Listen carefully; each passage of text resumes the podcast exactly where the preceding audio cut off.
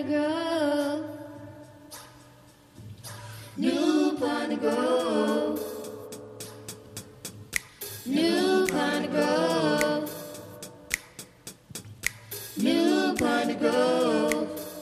Welcome to New Piney Grove Baptist Church, where one of our core values is Christian education. Let's tune in to this week's message.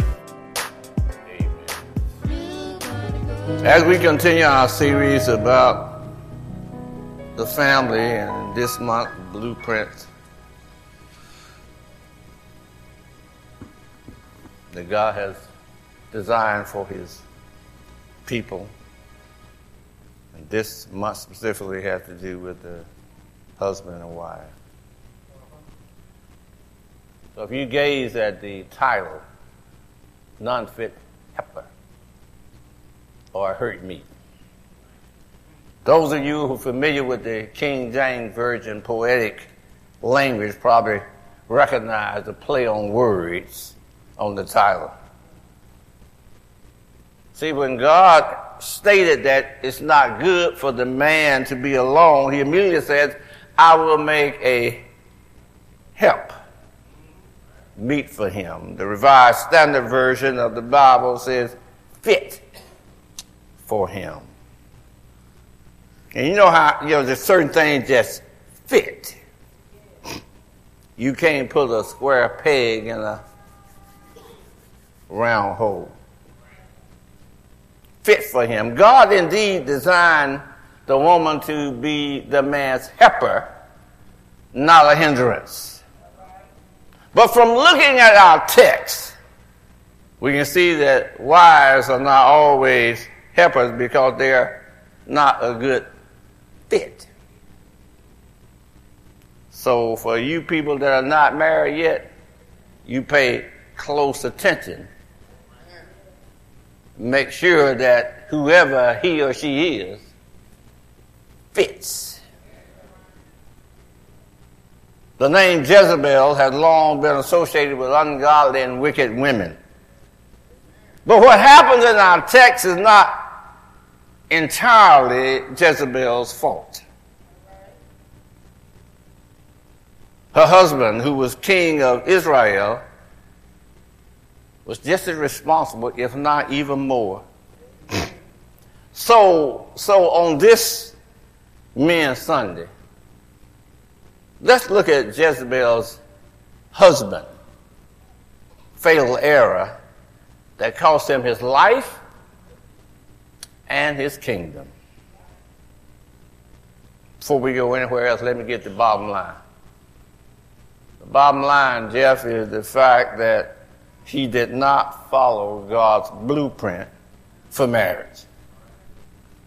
He did not follow God's blueprint for marriage. And I want us to look this morning, I gleaned seven violations that we can look at in our text. And I think the first one may be the most important one. Number one, he unequally yoked himself. Understanding the principle of the yoke is where there's a wooden bar that they will put on one uh, oxen neck that was stronger and close the other side of this con- contraption to the weaker animal, and they would be going around together. And the Bible is explicit. It tells us not to be unequally yoked with unbelievers. This brings us to our first passage of scripture to back that up about his mistake. It's in 1 Kings chapter 16. Verse 30 read this. Ahab, the son of Omri, did evil, did evil in the sight of the Lord. Get this, more than all who were before him. Talking about God's people. It came about as though it had been a trivial thing. Now, yeah, I stop right there for a minute. A lot of time, we want to put the Word of God as a advice book or a good help. This, this thing wasn't a trivial thing to him, for he walked in the sin of Jeroboam, the son of Nebat. And notice here it is, what was trivial, what he do evil, that he married Jezebel, the daughter of Ethbaal, king of the Sidonians, and went and served Baal and worshiped him. He married a woman who did not share his religious conviction, his religious belief. The name Ethbaal means Baal's man. Man of Baal, but Baal's man. He, he was Baal's man. So this marriage required him to worship her God, Baal. But the Bible brings out a point in the New Testament. Jesus said, no man can serve two masters.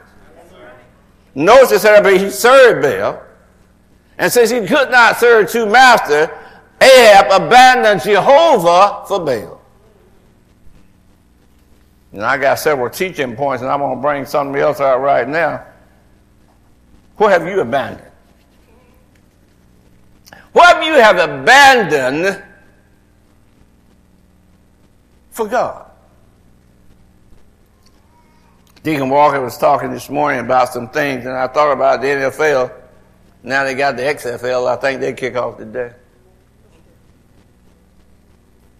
Reverend Rouse mentioned about how pretty a day it is. Is it too pretty of a day for you to come to church and worship? I know your car needs washing. Your clothes as well need washing. You've been working all week. Football game, basketball game maybe coming on. Got to cook. Be careful because you end up abandoning God for these things. So number one, he was unequally yoked. Number two, his pride caused non-acceptance of his limitations. Non-acceptance of his limitation. Chapter 21 verse 2 reads, Ahab spoke to Naboth saying, give me your vineyard that I may have it for a vegetable garden because it's close besides my house. And I will give you a better vineyard than this. It in this place. If you like, I will give you a, the price of it in money. Although he was the king of Israel, what he realized or what he didn't realize is he could not get everything he wanted or have his way all the time.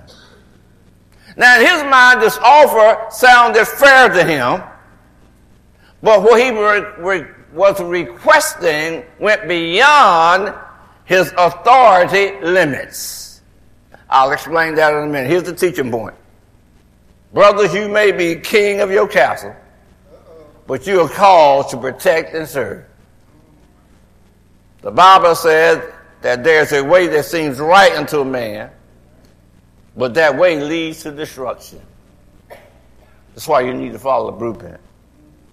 We need to accept our limitations according to God's word. That there's just certain things we cannot do, even though we think we are big and bad enough. Number three, he allowed his personal desire to supersede God's law. He allowed his personal desire to supersede God's law. Look at verse three. But Naboth said to Ahab, the Lord forbid that I should give you the inheritance of my father. You see, when God's people reached the promised land, the land was divided by Joshua according to families as an inheritance from Jehovah. And God commanded, you'll find this in Leviticus 23, that these families could not sell their land. It had to stay in the family. So Naboth was just being obedient to the law. I mean, I'm sure that the offer may have been pleasing to him, but he was, he was so loud that he was not going to violate the law. And this cost him his life. Another teaching point that I really don't have is sometime I was sharing with the boys this morning. Standing up for Christ is going to cause you to be rejected. It might even cause you your life. Number four, he violated the law of God for personal reasons. Ahab knew that the law forbade him to pursue another uh, fellow Hebrew's property. He knew that. But he wanted it anyway. The law of God did not matter to him. What did I just say? The law of God did not matter to him. What did I just say? Okay. He wanted something that illegally belonged to another man. Uh, now, the reason I'm putting this point on because of the teaching point. Are y'all listening, brothers? You see, if she's not your wife, she belongs to another man. Y'all ain't getting it. Even if she ain't married, and she ain't your wife, she belongs to another man, even if it's the future. When you pursue a woman to satisfy your personal desire, you are violating God's law. I know you don't like it, but it's the Word of God. If she ain't your wife, she ain't fit. Number five, he opened the door for his wife to assume his God given responsibility. He opened the door for his wife to assume his God given responsibility. Verse 4. So Ahab came into his house sullen and vexed because of the word which Naboth the Jezreelite had spoken to him. For he said, I will not give you the inheritance of my father. So he laid down on his bed, turned away his face, and ate no food. You see, brothers, Ahab refused to man up. In fact, he manned down. And when you man down, you less than a man. He should have been willing to accept Naboth's decision and respect it. But Ahab's feeling was hurt. And like a two year old, he fell on the sofa, turned his face toward the wall, and refused to eat. These were actions of immaturity. He pouted like a spoiled child. Teaching point. Men, you man down because you don't like confrontation. And I know some of you well enough to know you don't like me. You don't like confrontation, especially when it's with your wife. But being the head of the household is your God given responsibility. Are y'all listening to me? Because responsibility comes with liability, which leads to accountability. Responsibility comes with a liability. God put you in that position, you in there and He's going to hold you accountable for how you rule your own castle. As men, sometimes we just got to suck it up. As men, sometimes we just got to bite the bullet. She may not speak to you for a week. All depends who she may not speak for you for a month. May refuse to wash your clothes and pile up in the corner. You just gotta suck it up. Now let me let me explain this thing about suck it up and bite the bullet. Suck it up is a military term. It was when the pilots were flying a plane, they have the mask and they go into an atmosphere where they can't breathe. A lot of times the, the, the, the gravity, or they call it the G-force, will cause them to regurgitate, to vomit. And they will vomit right in their mask. At that point, they had a choice. They could drown in their vomit or they could suck it up. No, it ain't good. But it'll save your life. Now to bite the bullet, you see some of y'all seen these old western, you know, when they get ready to, to do some type of surgery, take another, they put the bullet in my tail and the bite hard. It didn't ease the pain. But it gave you something else to focus on. So you got to just suck it up and bite the bullet. Number six, he set a poor example of leadership. He set a poor example of leadership. Verse 7 1 King 21. Jezebel, his wife, said to him, Do you not reign over Israel? Arise, eat bread. Let your heart be joyful. I I, I will give you the vineyard of Naboth the Jezreelite. Jezebel word here is filled with sarcasm. They were not words that she was concerned about him. They were words of rebuke. I can imagine her putting her hand on the hip if she was a sister and saying, Ain't you king of Israel? You see, in Jezebel culture, the kings took what they want. So Jezebel was shocked that Ahab would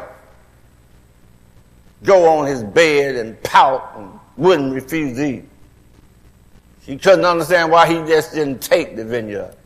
And since she was coming from the culture of the Sidonians and not concerned with God's law, she made up her mind. Since he didn't do it, she took it upon herself to do it. This is a problem a long time in our household, especially men that are procrastinators. Some work in the house that the man should do only, but we so lazy or we messing around, and she'll say, I'll do it myself.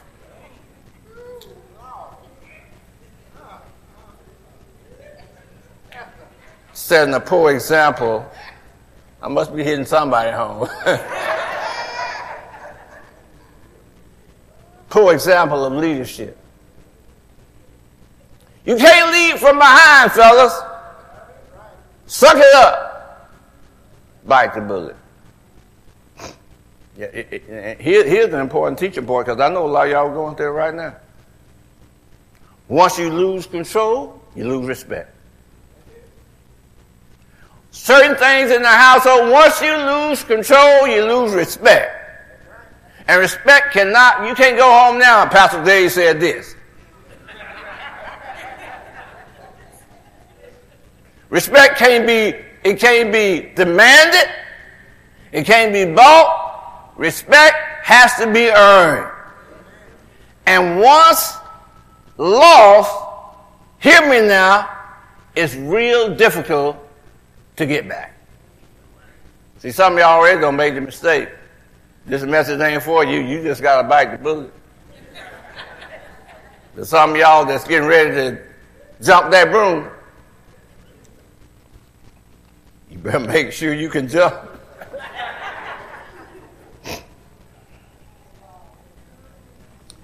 and finally, number seven, he allowed his wife to assume authority over the kingdom. The house you live in, fellow, that's your kingdom. Verse 11 says, So the men of the city, the elders and the nobles who lived in the city, did as Jezebel had sent word to them, just as it was written in the letter which she had sent. You see, to make this thing right, she, she made it look like it was a religious act, protecting God's glory and the king's honor.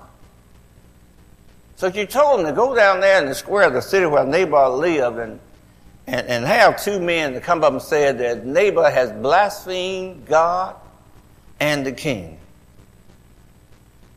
And they did. Look at verse 21 with me, or excuse me, verse 14. Then they sent word to Jezebel saying, Naboth has been stoned to death. When Jezebel heard that Naboth had been stoned and was dead, Jezebel said to Ahab, Arise, take possession. Y'all hold that thought. Take possession of the vineyard of Naboth, the Jezreelite,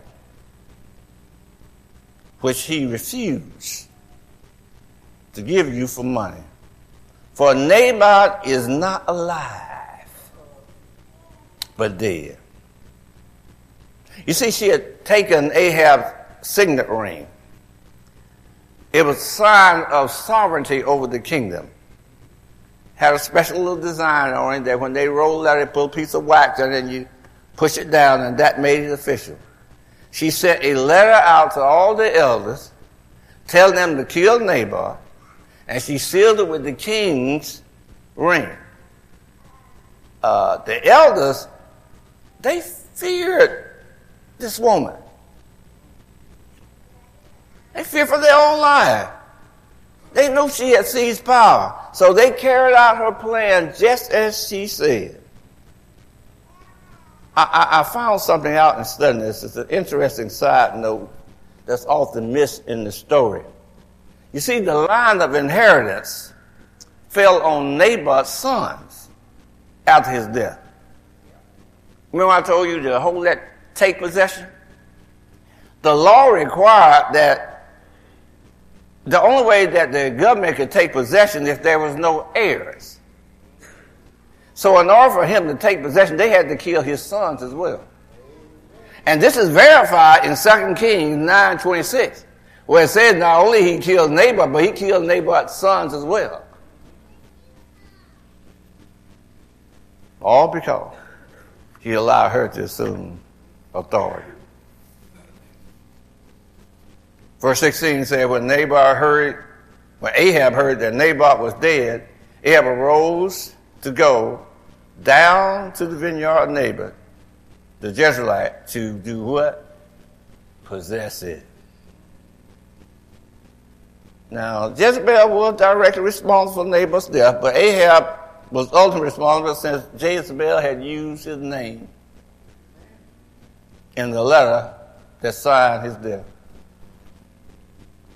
And I can imagine if you would see his tombstone. I mean, you go ahead and read the story, but the bottom line is that fact that God sent a prophet to Ahab and told them that uh, the, the dogs that lick Naboth's blood is going to lick yours as well. And the dogs are going to eat Jezebel, and all that did happen. But I can imagine if there was a tombstone on King Ahab's grave, it would say this, recorded in 1 Kings, chapter 21, verse 25. There was none who sold himself, sold himself to do what was evil in the sight of the Lord like Ahab, whom Jezebel, his wife, incited. And I know I'm going to be dealing with something next week talking about what to do if you're married to a fool lady. So that just let you know what I'm talking about next week. But if you're going to incite, if you're going to inspire your husband, inspire him to do something good. Push him to do what is right by the Lord. Not what you want, not because you feel certain thing. And in doing so, some of the things you're going to incite him to do, you ain't going to like. Now, what's the point of my message today? It's been said that men are the high priests of their home. Now, that's not a biblical statement, but the principle is valid. The function of a high priest, brother, is to intercede on behalf of his family. His responsibility, the high priest, to not be delegated to another. This is the main point of the message. The role of the high priest is similar to that of Jesus. The role of the husband in the Bible starts with leadership. Leadership simply means influence. Therefore, a biblically based husband should influence his wife in accordance with biblical teaching. Scripture makes it very clear that the husband must be a leader of his home and have a healthy control of his lifestyle. 1 Timothy 3 and 5 says this If anyone does not know how to manage his own family, how can he take care of God's church? Amen. Yeah, I know. Men, we are to love our wife as Christ loved the church. But no one could die in Jesus' place. And God gave him the privilege of being at his right hand to intercede for us. No angel, no power, no principality, or man could assume that responsibility. No one but Jesus. And if we are going to be a mirror of Christ's church, There are certain responsibilities that a man cannot, y'all hear me, cannot delegate. Can't do it. And I want to just deal with three.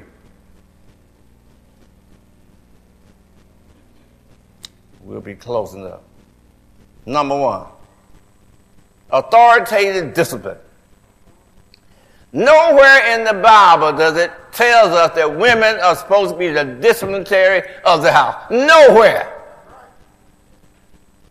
And fellas, when we put our wives in that position, that they're the one that have to do discipline, we are not in the will of God.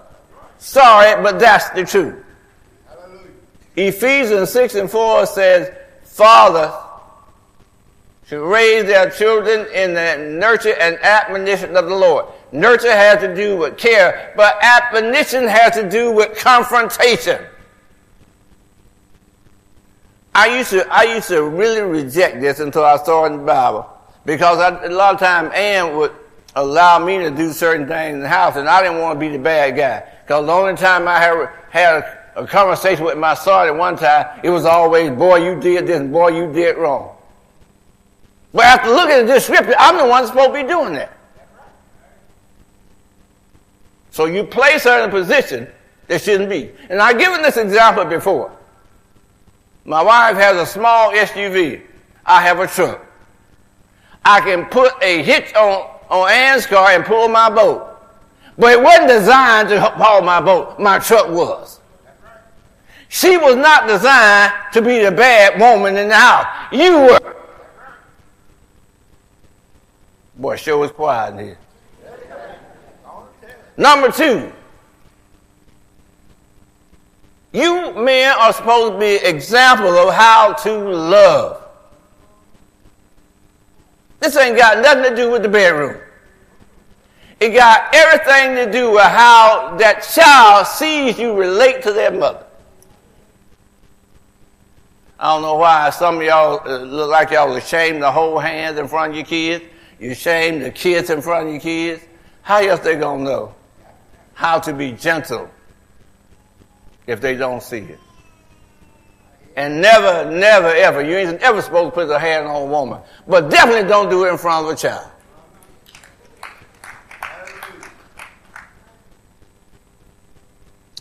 The last one, men, you're supposed to be physical protectors.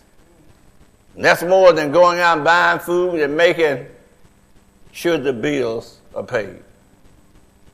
Jeremy spoke of him and Jayla's relationship. I know he got a relationship with all the kids, but she's the youngest. need to let her know that she can come to him anytime about any situation. I, I don't know if y'all saw the commercial, but this girl is outside and she's distressed, and all of a sudden you see a, a man driving a car, and he's just driving all kind of fast, and he gets there, and she gets in, and, and she said, thanks, Dad. He said, I was in the neighborhood. He wasn't in the neighborhood, but he made a beeline to where that trouble was. Young ladies need to know that dad's got their back. Brothers, when we allow our wives to step in our role, whatever they do, we're going to be held responsible for. The relationship between a husband and wife is meant to be one of love, respect, and support. So make sure she's the right fit. Make sure she's a helper and not a herder. Well, Pastor, I got mine now. And she don't fit. Well,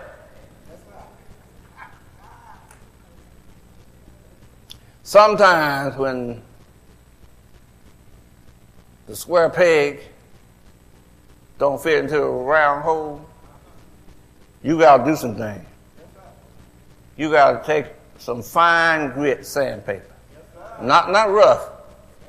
That fine grit sandpaper. And begin to rub those rough corners. Sometimes you got to get you a chisel.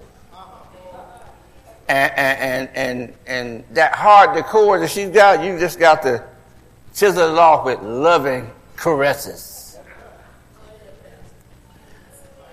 Sometimes you got to cut some bad angles with the Word of God. And if that don't work, brothers, then you got to widen yourself so she'll fit you.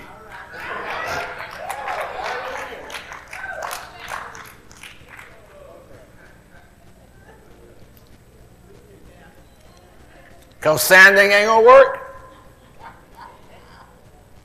If the corners are steel, you can't chisel iron.